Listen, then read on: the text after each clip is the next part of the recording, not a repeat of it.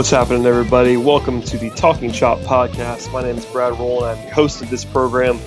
And today we have a special surprise for everyone in the fact that it's really kind of like old times. Uh, this is episode 23. It's been a while since we've had this guy on the podcast.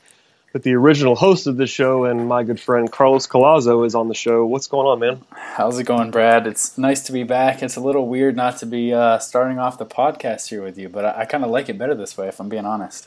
Whatever. Uh, let me.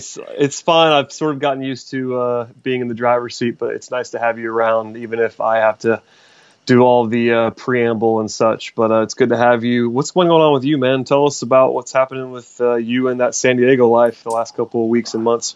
It's been fun, man. Uh, I can't complain about San Diego for sure. Uh, the weather is infinitely better than the weather out there in Atlanta, as I'm sure you know. Um, you still on there, Brad? Yeah, man, I'm here. Okay, cool. You went quiet for a second, but no, it's been great. Uh, All Star break was fun. Got to see uh, Julio Teheran in the game a little bit. I think he had a pretty good inning. I didn't really get to watch it. I was kind of running around pulling pulling interviews and stuff for the MLB.com guys. But it's been nice. Uh, the Padres aren't great, obviously, but they're better than the Braves have been this season. And uh, obviously, I can't keep up with Atlanta as much as I would like to, but it's kind of hard not to keep up with them when I follow all the uh, the Braves people on Twitter. So. Uh, I've been keeping tabs with you guys, and uh, it's it's nice to get on here and talk about the Braves after just talking about Wil Myers and Matt Kemp for the, the whole regular season, really.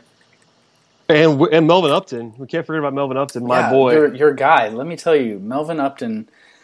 I mean, this people love him in San Diego. It's ridiculous, as like, they should. Like there are plenty of people who don't want him to be traded, and it's such a contrast to the entire Braves community. Um, and he's actually been pretty solid. Like he hasn't hit very well in July. He hasn't really walked anymore this month after starting off the year pretty pretty solid in that area. But he's robbed three homers. He's hit a walk off homer. He stole home like on a straight steal. This dude has been legit. Um, maybe maybe still not worth what he's getting as far as money. You could probably argue that, but it's definitely nice to see a guy like him who struggled uh, in Atlanta for two years turn it around and kind of redeem himself in San Diego. But I might not even be able to see him again with the Padres on the road and his name being all over the place in trade rumors. So we'll see what happens with this team uh, moving forward in the deadline.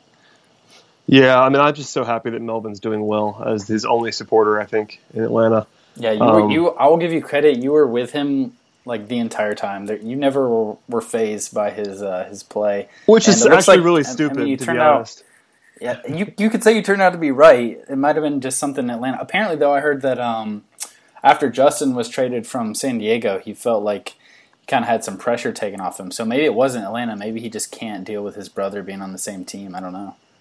I'm just going to say that he finally is doing what he was supposed to do, more more or less. Like he's not been, uh-huh.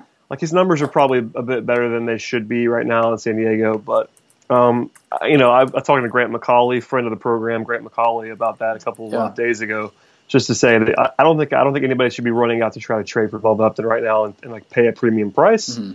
But uh, it's been fun to watch him like be decent, even though half of, or probably more than half of the Braves fan base uh, can't stand him for obvious reasons. Yeah, no, he's got a 304 on base percentage right now, so I don't think he's going to be an impact like offensive guy for you. But he, listen, he's I'm more not than capable of playing the outfield and doing some stuff for you. I guess. What were you going to say? I'm not here for your reasons, Carlos. I don't care about his on base percentage. he's he hits the ball a long way and he runs fast, and that's all that matters. No, I'm just kidding. I mean, he was uh, the first 15 and 20 guy this season, so you're right about that. Which is insane. Oh, I'm so happy. It's great. uh, I guess we should get into actual Braves talk. Even you don't though want to talk about Chris Sale first?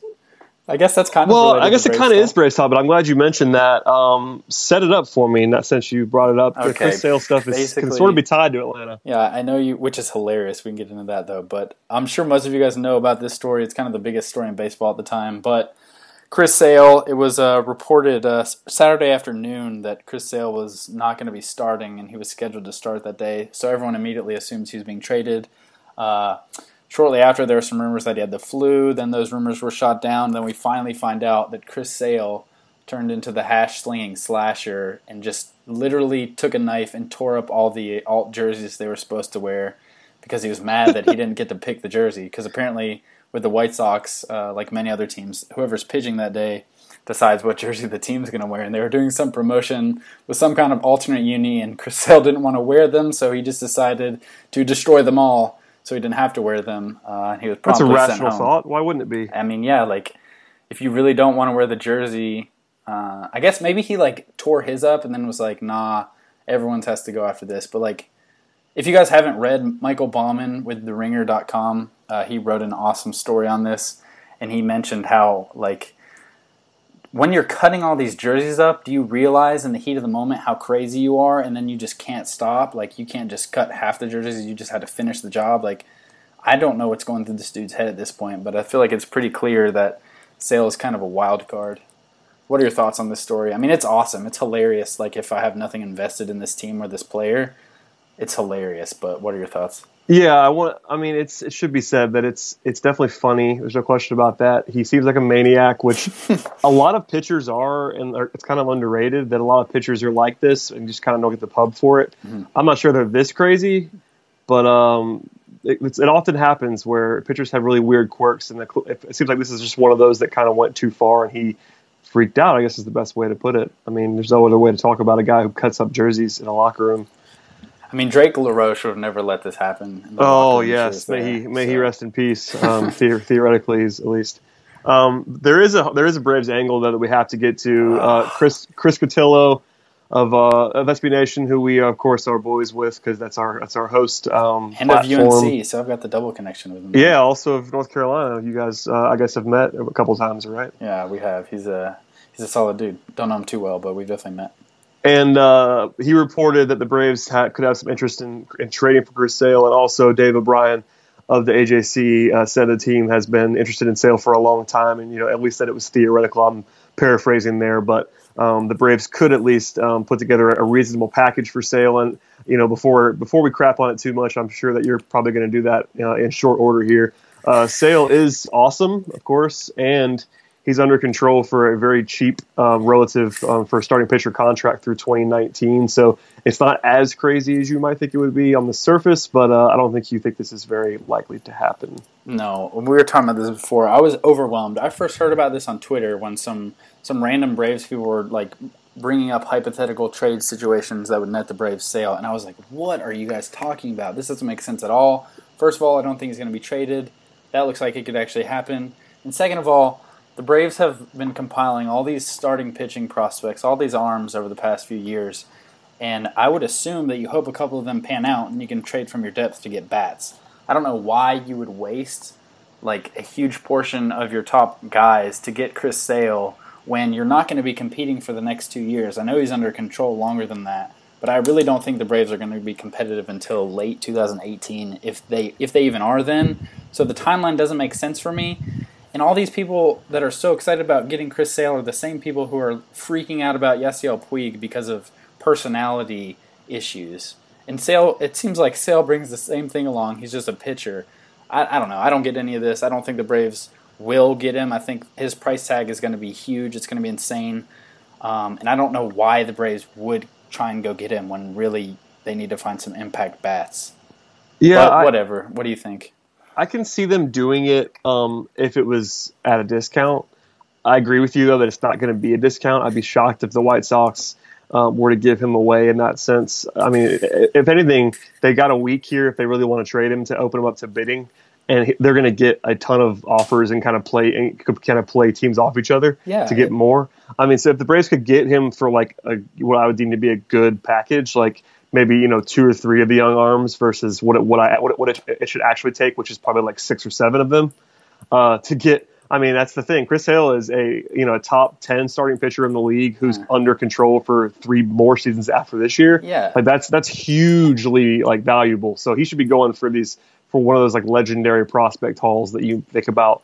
Uh, and the Braves probably shouldn't be paying that price. If they can get him for something cheap, then sure. But it's more of a fan, you know, dreamy situation Exactly. than anything else now.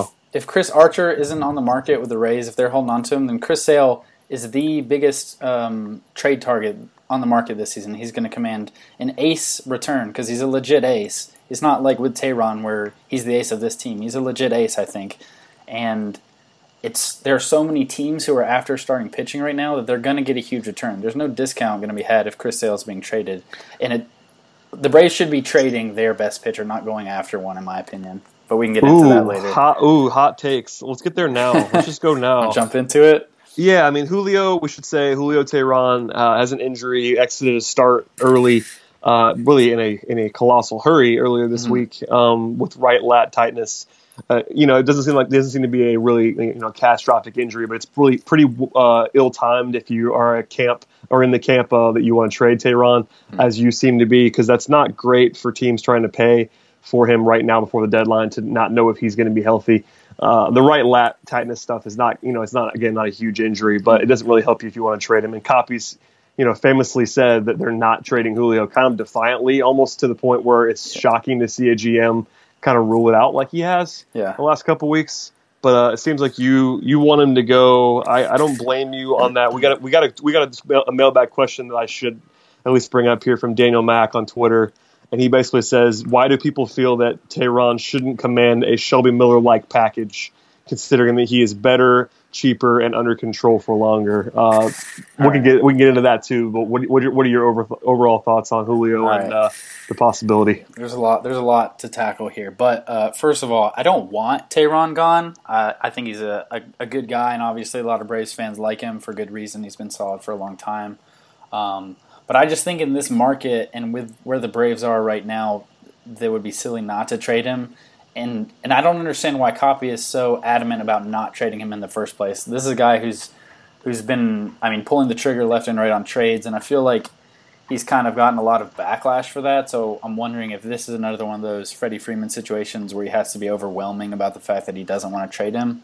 Um, if they're actually not going to, then fine. I mean, he'd still be good for the Braves down the line. But we've we've heard all, I guess, since July has really started with how much this is a seller's market. There's not a ton of great pitching options on the table. And there are plenty of teams who are looking for pitching. You got the Royals, Orioles, Blue Jays, Marlins, Rangers, Red Sox, Dodgers, Astros. All Everyone. those teams are looking for arms. And then with uh, with Drew Pomeranz getting traded to the Red Sox, they landed uh, Anderson Espinoza, who Baseball America said was the top was the number 15 prospect in their midseason update for a guy who was a relief pitcher last year and has never thrown more than like 120 innings in a season. And Drew Pomeranz is a good pitcher; like he's performed really well, but that's a huge return in my opinion for a mid-tier number three starter. Um, and Teheran obviously is better than him and has a better track record than him and a better contract than him. So I feel like the Braves could really get a good return here, maybe get an impact bat in the system that they need moving forward. Um, as far as the the question that um, who had the question again? Daniel Mack, our boy on Twitter. Dale's question. So there are a couple things with this one. I think first of all, uh, the entire industry realizes that the Shelby Miller trade was an overpay. So I don't think that by any means you could say that that was the the correct value for Miller in the market. I think the Braves took advantage of Dave Stewart in that situation. I feel like a lot of Shout out to Dave Stewart. I feel like a lot of people understand that. Also, at the time Miller was traded, he was pitching like an ace or like a number two guy. And Teheran and Shelby Miller have like such completely different uh, an arsenal of pitching. Like Miller's got that mid to upper 90s fastball that he's working with, and I really feel like, and I even still do if he can figure it out. Obviously, this season's been terrible, but I feel like his ceiling at the time, and still even might be higher than Julio's, just because he's got better stuff. Um, and at the time, you could see how maybe if Shelby Miller kept this going, he could be a solid number two guy for you moving forward. And that's obviously what the Diamondbacks gambled on. Uh, they messed up. But uh, I don't know. I feel like Julio, he's a guy that's always outperformed his peripherals, and I think he'll continue to do that. But there's always a question of uh, to what extent do you think he can do that moving forward? Uh, I think Julio could bring back a big return. I don't think that we should expect anything as crazy or as lopsided as Miller, though. Yeah, I'm with you. I mean, the general question is why why shouldn't uh, why shouldn't Teheran command that package? Well, he should if he should if Miller does, but that doesn't mean that it was the right. uh, You know, you can't use Miller as a baseline. Yeah, that's where Braves fans get in trouble. I think the It's- return could still be good. I don't think that you're not you're going to get crap for Teheran. I'm not saying that by any means, but but I don't think that you should compare those two trades, like you just said. Like it, it's kind of a weird situation.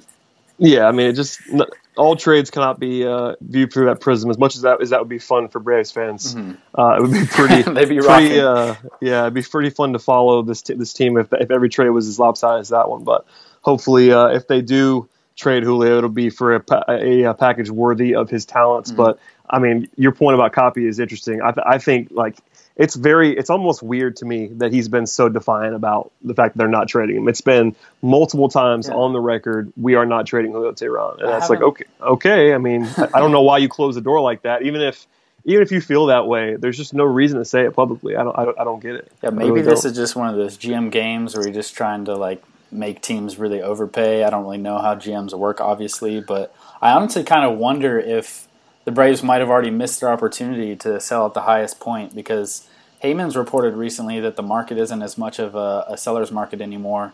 With uh, with some teams not really like they're looking for arms, but they're not dead set on getting them. Apparently, there are only four teams that Heyman thinks are looking at pitchers as like a must-have at the deadline.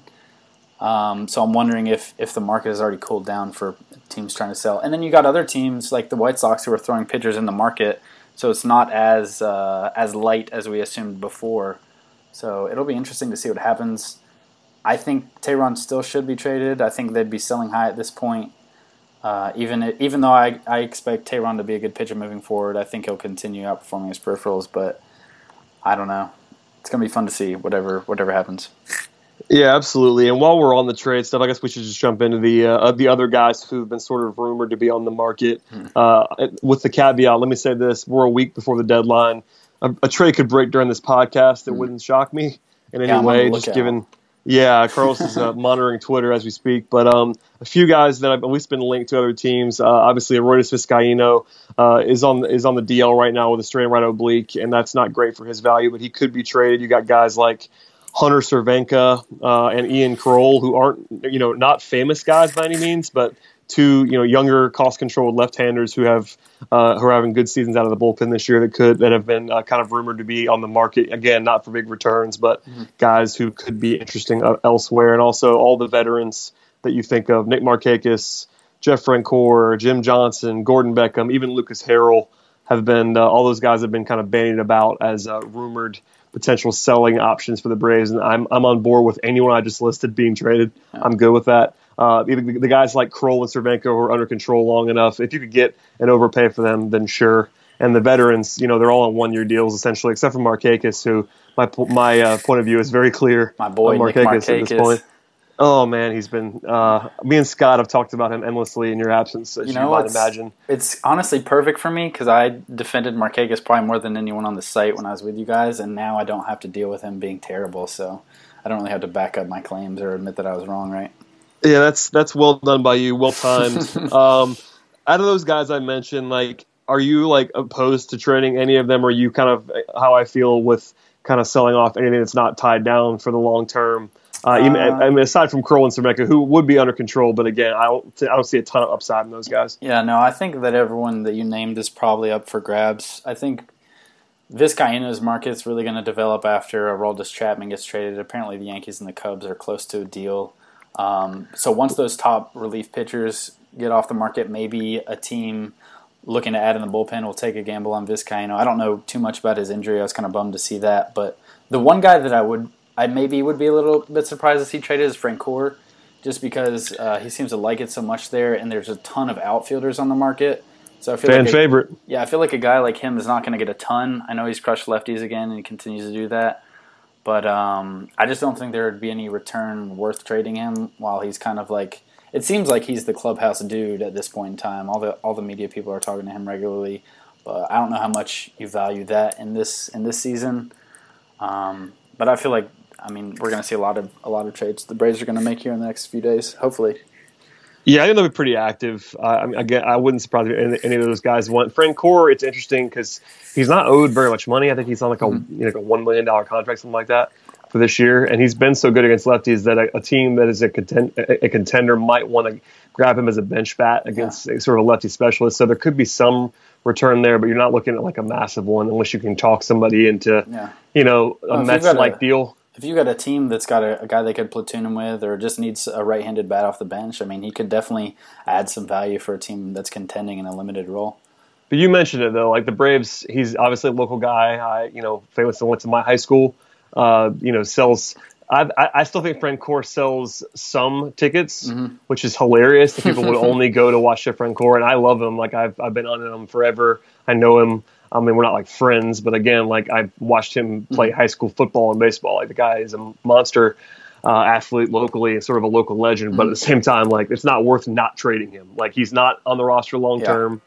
Uh, if you can get an actual asset of any sort, then please do that. I agree with you. And I actually want to ask you a really quick question, not to stay too much on Teheran, but do you think there's any incentive of the team keeping him for similar reasons to what you just talked about with Francoeur, kind of being the opening day starter next year, keeping fans around? Do you think? No. Do you think they would do that? Obviously, I feel like me and you both think that would be dumb, like a dumb business decision moving forward. Like it wouldn't be worth it for the short term ticket sales. Uh, do you think that they would, uh, I guess, operate in that sort of situation? No, I think that's that's not a reason why they would do it. What what, what they would elect to keep him. I think the reason not. why they I think the reason why I think the reason why they're going to keep him is because they think they're going to compete next year, and not like necessarily compete compete not like win Be 90. competitive. Yeah, that's that's what I mean. It's more like win hmm. seventy seven games. Okay.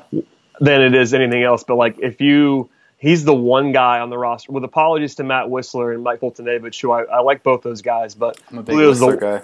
Yeah, I, I like both of them, but Julio is the one guy on the roster that you can count on to be a you know league average or better starter next year. That you yep. 100% know is going to be that. And if they want to be competitive, and they, they keep saying they do, I think I'm in line with you on the fact that they're probably not going to be, but they're going to be better next year, no doubt about it. And you know, if you if, if you trade off Julio without getting a major league return uh, in, in, exchange for him, you're going into the rotation next year with, you know, I guess they could sign somebody in free agency, but the free agency market is rough, and starting pitching in free agency is never never really a cost uh, a cost effective thing. Mm-hmm.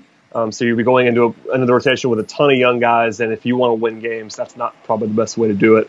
Plus, you have the obvious benefit of Julio's long term contract being so cheap. We talked about that a million times, but I think the one reason why they wouldn't trade him is that they think they're going to be competitive next year, and why you know I don't think you agree with that. I think that's the reason why they might not do it. Fair enough. They know their uh, player development a lot better than I do. So if they think they are, then by all means. Well, we got. I would be actually, shocked. Just there's there's not enough bats. I mean, Dansby and Ozzie are great, but they're not the impact power bats that you can like build a lineup around. They're guys you throw in to help it out. I mean, I don't know. And the pitchers, the arms aren't ready yet. This year, across the board, really, except for a couple people, it has not been a good year for the uh, the arms in the farm system. Well, so, it's going to be. I think it's interesting. Like we, we can talk a little bit more about that now. Like we got we got a mailbag question about it from uh, at Sam Batkins on Twitter, mm-hmm. who basically asked us, you know, over under on wins next year at, at eighty point five. I know you're taking the under, I'm taking the hard I, under because look right right now they are projected to. Uh, win 58 games on Fangraphs. They're projected to lose 104 and win 58. And if you think they're winning 80, my question is just where are those 30 or yeah, where are the 22 wins, extra wins coming from? Like maybe you think the projection is light on Fangraphs, but they've been pretty bad so far this year. I think they have the worst record in baseball right now. Yep, um, so where where are you expecting all this improvement to come from? Do you think the Braves are going to go nuts on the free agent market? Do you think all these pitchers are just going to immediately come up and just dominate? Because I'm skeptical on both fronts. No, I'm I'm with you. I think you're probably a little bit lower than I am, mm-hmm. but at the same time, you know that's a huge jump to make, man. Like obviously, people are expecting Albies and Swanson to come in and immediately start up the middle and that's you know it's fair to it's fair to, to expect them to be better than their uh, guys they're replacing yeah because they've been so bad. Um, but that's you know maybe a win or two, uh, and you're talking about f- trying to find 20 more out there. Uh, it, it's rough, man. Like maybe in the outfield, maybe Mallex over a full season would be helpful. Um, you know, Markakis maybe not being there, or an upgrade on Adonis Garcia at third, or but I mean, there's ways to do it, but like you have to put them all together in order to get to 80. Mm. And I just, I don't, I just don't see it. I mean, I, they're going to try to spend some money, I think, uh, but going crazy, like you said in free agency, like A is a bad idea. Like it's just not a good, you know, roster building thing. And B, like they don't, this is not a payroll that's suddenly going to be $200 million. It's exactly. just not going to be that. Yeah. I so, feel like they should just wait it out. Like I was praising, and I know we were all praising the rebuild at first because it was kind of similar to what the Cubs did and what the Astros did, and it was a long process. So if they're going to try and jumpstart it halfway through, I feel like that would be a poor move long term. Um, obviously, I think they're going to be better than a uh, 395 percentage team next year, but I, I don't expect Dansby and Ozzie to come up and hit like Altuve and just jumpstart this offense and have all these young guys kind of avoid growing pains going forward.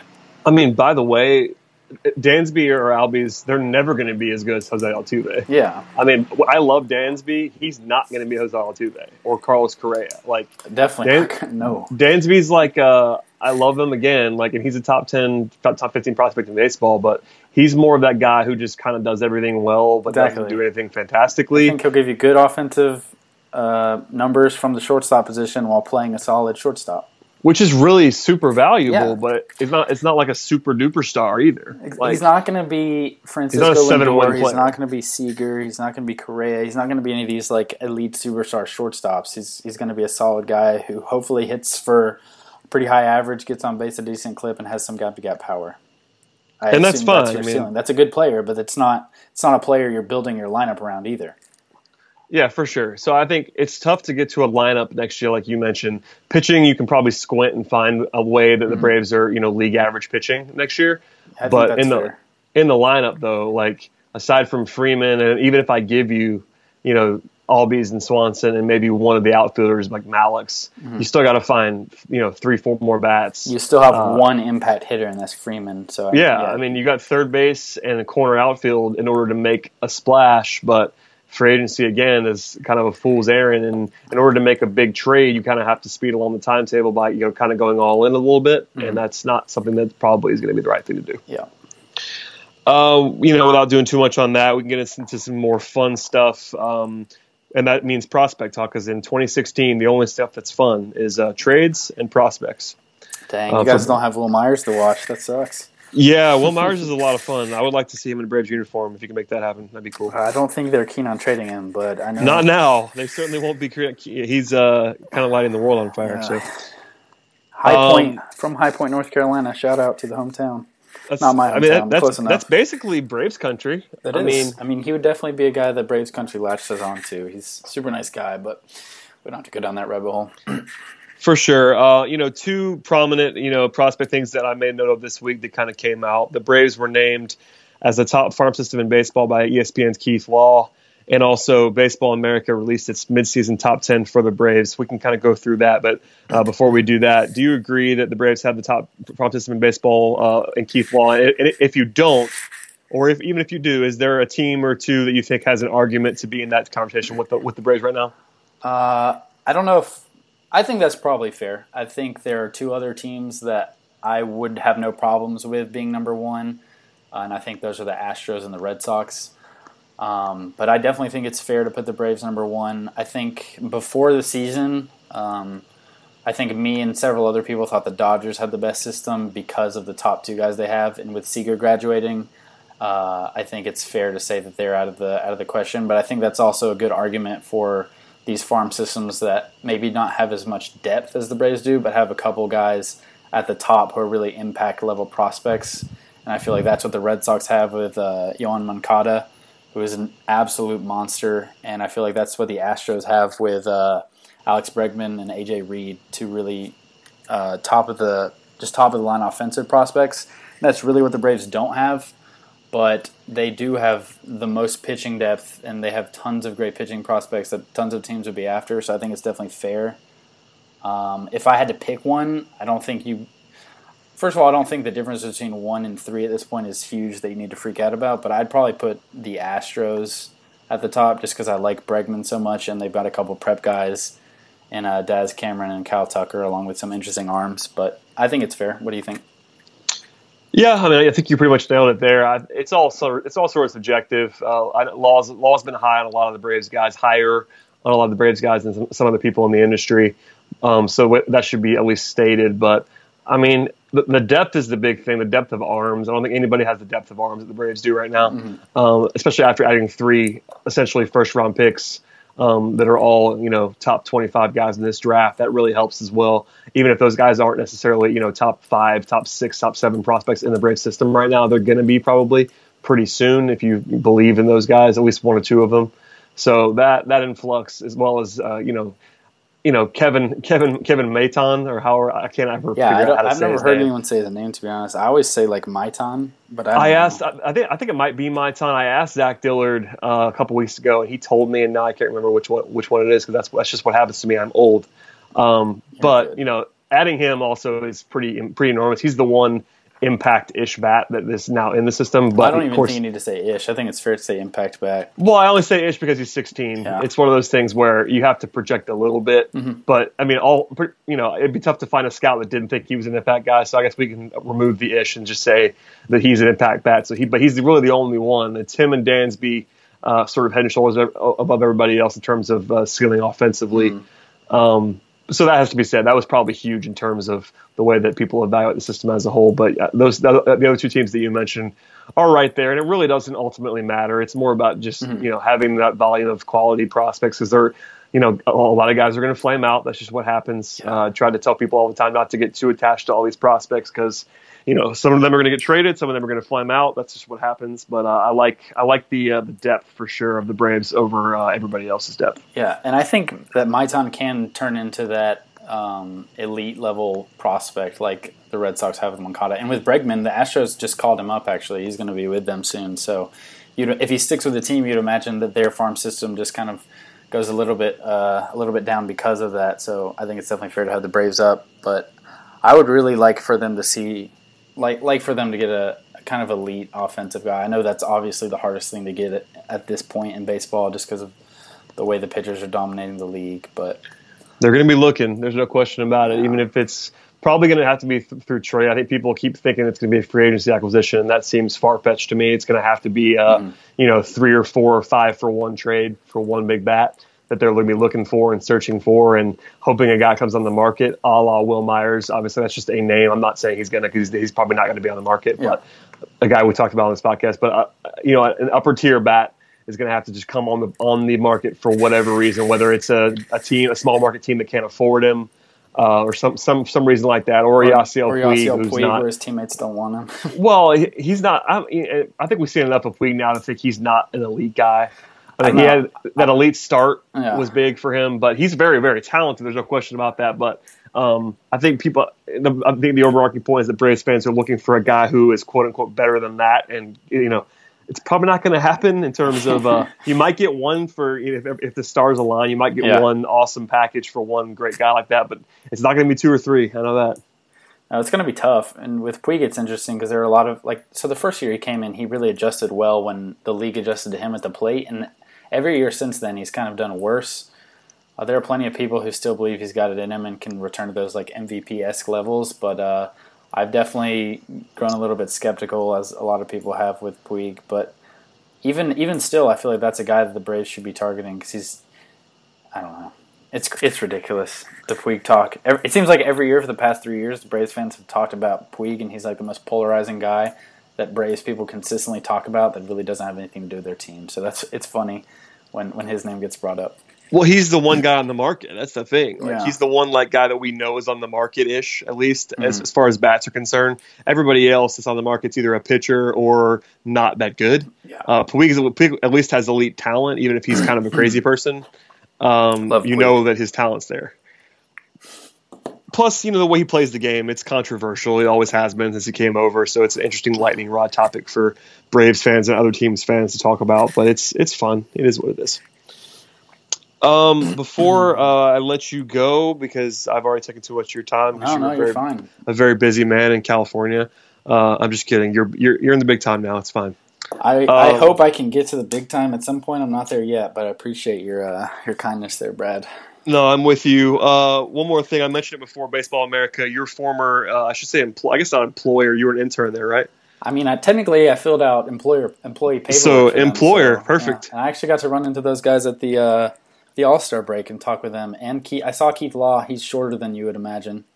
Yeah, uh, you told me that nice guy. offline that Keith Law was like approximately four foot ten or something. Yeah, you know how Uh, everyone talks about like how Altuve is like short, but you don't realize how short until you see him in person. Like Keith Law is the sports writer um, parallel to that, I guess. I think Ken Rosenthal is the same way, but it, it definitely it didn't make me laugh. But I was like, dang, like these people talk about how short Keith Law is. They weren't exaggerating. So I think I think people know about Rosenthal because he does so much TV, like somebody like in Yeah. like in game in in dugout stuff like that. But uh, yeah, I mean the stuff about law, and that's I made that point about Ozzie Albies. First time I saw him in Gwinnett, I was just startled. Like you know how small he is, man. But like seeing him, I was in- sitting in like, in like the third row at Gwinnett, and I was like, man, that guy can't be It's more than five foot four. Like he's just so small. yeah, But hopefully he pans out. Anyway, awesome. It's even cooler when you see those small guys dominating. Yeah, it's incredible. I mean, plus he, he, he runs like crazy. But you know, Albies is a part of this conversation, so I'll I'll at least try to professionally segue it back. Um, You're becoming a pro man. I try my best. It is what it is, but I uh, I'm just following in your footsteps, sir. Not true. Um, Baseball America released its top uh, its top ten for the Braves midseason, and uh, you know Swanson and Albies are one two to the surprise of no one, but uh, followed by uh, Sean Newcomb, Colby Allard, Mike Soroka, Austin Riley, Touki Toussaint, Max Fried, Ronald Acuna, and Rio Ruiz. Uh, first, do you have any objections to that order, and or would you add anybody to that top ten that's not currently in there for those guys? Uh, I actually, when I was prepping for this, I made my own top ten, so we can get Yeah, to you did. later. But the the one thing that kind of jumped out at me was how high Riley was because I feel like I'm, I'm pretty down on him uh, after this season. Just seeing the strikeout total is kind of a lack of power. He's turned it on a little bit. Um, I think since the start of June, he's done fairly well, but I'm still skeptical of his uh, his power kind of playing into the games consistently. So that one surprised me, but I think you can definitely make an argument for it just because power is such a premium these days. Um, it was kind of similar to Talking Chops as well. I know the, the Talking Chop guys were a little higher on Soroka, had Ian Anderson in there, and were uh, I think they put Touki at number ten. Uh, but I think mine are all similar guys. And I talked to um, Josh Norris with Baseball America, and he said um, were they to slot uh, Maitan into the list, which obviously he'd be top 10, but they, they did these lists before the Kevin Maitan signing was official. He said he would be as high as three and as low as six for him personally. So I think Yeah. you can expect him anywhere in that area for their list whenever they update it with Maitan. Uh, But no, I think it's that's solid. important. I think with a lot of these guys, it's kind of like which one do you prefer, one spot over another? I don't think. I mean, obviously, it's prospect rankings. It's not going to be like ironclad each one. Um, these guys are all around the same area, I guess, with like Dansby and Ozzie and Maitan at like a top tier for me. But what are your thoughts? Yeah, I mean, I didn't have any real issues. You mentioned Riley; that was the guy I was going to mention. Also, um, I'm higher, I think, on um, Touki than everybody, but that's pretty. I mean, I guess they were pretty high on him compared to a lot of other people. Yeah. I was inter- interested interested to see Soroka so high. I know that's a guy that our own Eric Cole loves uh, unconditionally. Yeah, Um, but seeing seeing Allard and Soroka four five kind of surprised me, but in a good way. I like those guys a lot. Um, I'm a little worried about Newcomb. Uh, I know Scott has been a lot has been very worried about Newcomb Mhm. recently. Um, what do you think about Newcomb while we're here? Since he's the number three guy, we kind of always talk about the big two, but Yeah. um, Newcomb's kind of terrifying me right now. I don't know about you. I I agree with you. I had him below Colby Allard. He was the second pitcher on my list. Um, I think his the stuff is all there, obviously, but I'm I'm just still worried about the uh, the command. I mean, he's still walking way more people than you'd like, and apparently he still needs to work on his off speed stuff. So obviously he's got a lot of the tools, but I'm starting to get a little skeptical of if he's going to put it together.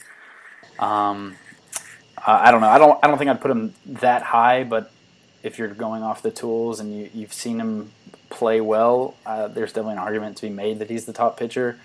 Um, I think a lot of Braves fans are probably going to be more skeptical of Newcomb in general, just because the trade to get him here was so controversial. So maybe they'll be a little bit harder on him, and that's perfectly fine. But um, I would have Colby Allard above Newcomb. Yeah, I- think I'm with you on that. It's just that whole thing about what you value. Obviously, Newcomb's further along, um, has done more to establish himself in terms of the minor league stuff. But uh, you mentioned the numbers this year. He's currently sporting a 4.48 ERA at Double A in 94 innings. He's averaging less than five innings per start, which a lot of that is the fact that he can't get his command under- control. He's walking 4.96 guys per nine, which is an, obviously an unacceptable rate um, long term. You know, he's still striking out more than a batter per inning, which is something you want to see. But um, Newcomb's the stuff. There's no question about the stuff, but he doesn't really know where it's going, and that's not really helping things. I mean, he's it's a 12.8 percent walk rate. That's not going to work, even yeah. if you have a 24% strikeout rate, which is what he has. And he's 23 to too. So yeah, it's not like he's that young for the for the uh, level right now either. Yeah, that that's honestly probably the separator between Allard and Newcomb for me. That's probably why I had Allard jump him, just because of the age and, and where he's at right now. But uh, like you mentioned, he's he's got to start throwing more strikes.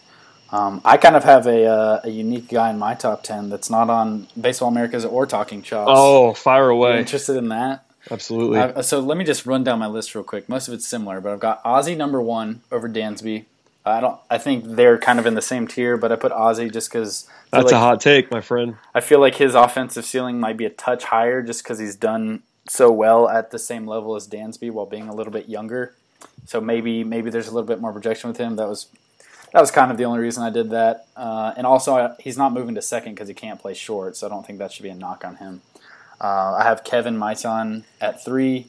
Then I have Colby Allard, Sean Newcomb, Mike Soroka, Touki Toussaint, Max Fried, Ian Anderson, and my number 10 guy, Max Povse, who is uh, a freak Ooh. on the mound. He is with uh, Carolina, or he was with Carolina, and he got moved up to Double A. But I actually got to see him at the uh, California Carolina League All Star game, which was in Lake Elsinore this year. And this dude has 104 strikeouts to 18 walks and 105 innings between those two leagues. And uh, when I was like expect, I was like looking at these guys to see if I wanted anyone else in my top ten, and I stumbled upon him and remembered seeing him at Elsinore. And he didn't even have that great of a showing, but he is six foot eight and has the funkiest delivery ever. And the fact that he's only walked 18 people uh, kind of impressed me. He's got a lot of strikeout potential, and I don't know. I'm high on Povse after seeing him pitch one inning live and looking at his numbers. So there's my uh, oh. there's my hot top ten prospect for you a good old fashioned uh, one inning overreaction. That's yeah. why we wanted to have you on the podcast. I love it. for that for that well informed take. No, I like I like I like Povse too, and that's a guy that our our staff does like. Uh, you know, Eric and Garrett and those guys they do like Povse. So uh, not not a shock to me that you have him there, yeah. but definitely high, to see him higher than you know a couple other guys, and obviously all three of the first round picks from this year is pretty pretty noteworthy considering uh, the hype that those guys have gotten in the last couple months. Yeah, I thought about putting Dustin Peterson on there too, but He's been good, man. Like uh, I know Scott's been kind of driving the train of mm-hmm. excitement about Peterson. Uh, you know, he's regularly two ninety one with a four thirty seven slugging percentage. He's got yeah, he's twenty one too. He's twenty one in Double A. Like he's super young. Yeah. His defense is kind of a question mark, but he can definitely hit. Like I'm worried about the power a little bit as a corner outfielder because uh, you know the Braves just don't have any power right now in the corner outfield or really anywhere, but yeah. definitely in the corner I outfield. Think, so that that's worrisome. But I, I, I, I like Peterson otherwise. I saw an interaction with Scott and Keith on Twitter. Scott talks to Keith a lot, a lot and he actually responds quite a bit. So I feel like uh, Keith and him are bros. But uh, Keith also said he was worried about the power. Uh, so I think that's an astute point from you there. Uh, I was Rio Ruiz kind of was interesting, but I feel like he's his hot start has kind of simmered off here of late. But um, it certainly has. And like while uh, while you bring that up, like, do you think Ruiz is like a legitimate? Option to start next year uh, at a, like an opening day start. A lot of people are like uh, penciling him in now as like the opening day starter at third base, and like that's possible to me because like obviously it can't be much worse than third base has been for the yeah. last couple years, but it's kind of aggressive in my view to like sort of just write him in and pen right now. Yeah, no, I think you're right. Um, just given with what the Braves had at the, have at the major league level, I feel like it's understandable that a lot of people are doing that. But with Ruiz he's 22 and he's had a lot of uh, mechanical adjustments uh, at the plate over the years, and I even this year he's shifted up some things. So I feel like that's a guy that you would want to be a little cautious with. Uh, it wouldn't surprise me if he was starting, but I feel like he's he's definitely going to be in AAA for a little bit longer than a Dansby or an Ozzie type for sure. But the problem is again, if they think they're competing and they don't have anyone else, like you're not going to put Riley up. You're maybe you just oh, continue oh, no. with Adonis Garcia and see how that show continues to unfold. But I'm on, I'm on board with if you don't again if you don't improve it in the offseason with a trade or a signing to throw Ruiz out there. It's not like his ceiling is that high to the point where they'd be worried about burning his service time. Mm-hmm. If he flames out, he flames out. But like if you can get you know one win production from him, that's kind of an upgrade on what you've had the last couple years. So why not try it? Yeah, no, that's fair. The only question is if he's still like if he's still working on uh, his mechanics at the plate, kind of getting into a rhythm with his his hitting. You wouldn't want to really mess with that and challenge him while he's trying to adjust and do something differently at AAA. I don't know how long that takes. obviously for a for a AAA hitter and a guy who's who's that that age. Um, but it'll be interesting to see what they do. I would be surprised if he was starting third base. Isn't it crazy how how volatile third base has been for the Braves since Chipper retired? Uh, yeah, it's been it's been wild, uh, and of course, the one guy that looked like it was going to be a positive uh, when they signed him was gonna, when they, when they traded for him was Hector Olivera, and he went from playing third base to not playing third base to an 80 game suspension. So that went well. Yeah, it's it's maybe it's like a cursed thing. Maybe they're never going to have a third baseman ever again. Hopefully that's I mean, not the case. But I mean, go ahead.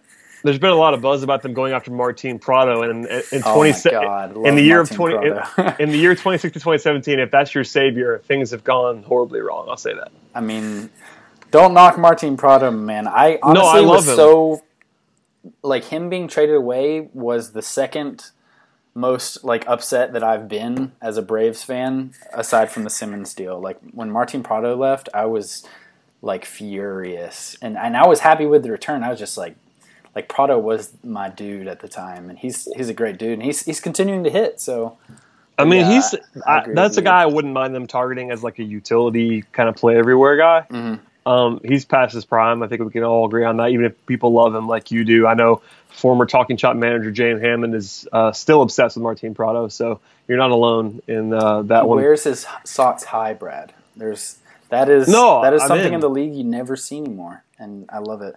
He's hitting three seventeen this year. what? What's what's his BABIP? That's what I mean, his next BABIP question. is probably like. I don't want to tell you. It's actually like the highest he's ever had and there back it is. to 2008, it's a 352 BABIP. Yeah, it is. Hey, I love hey, you, Martin. He's a 293 but career hitter, 342 OBP. Martin Prado, and you're winning the World Series, Brad.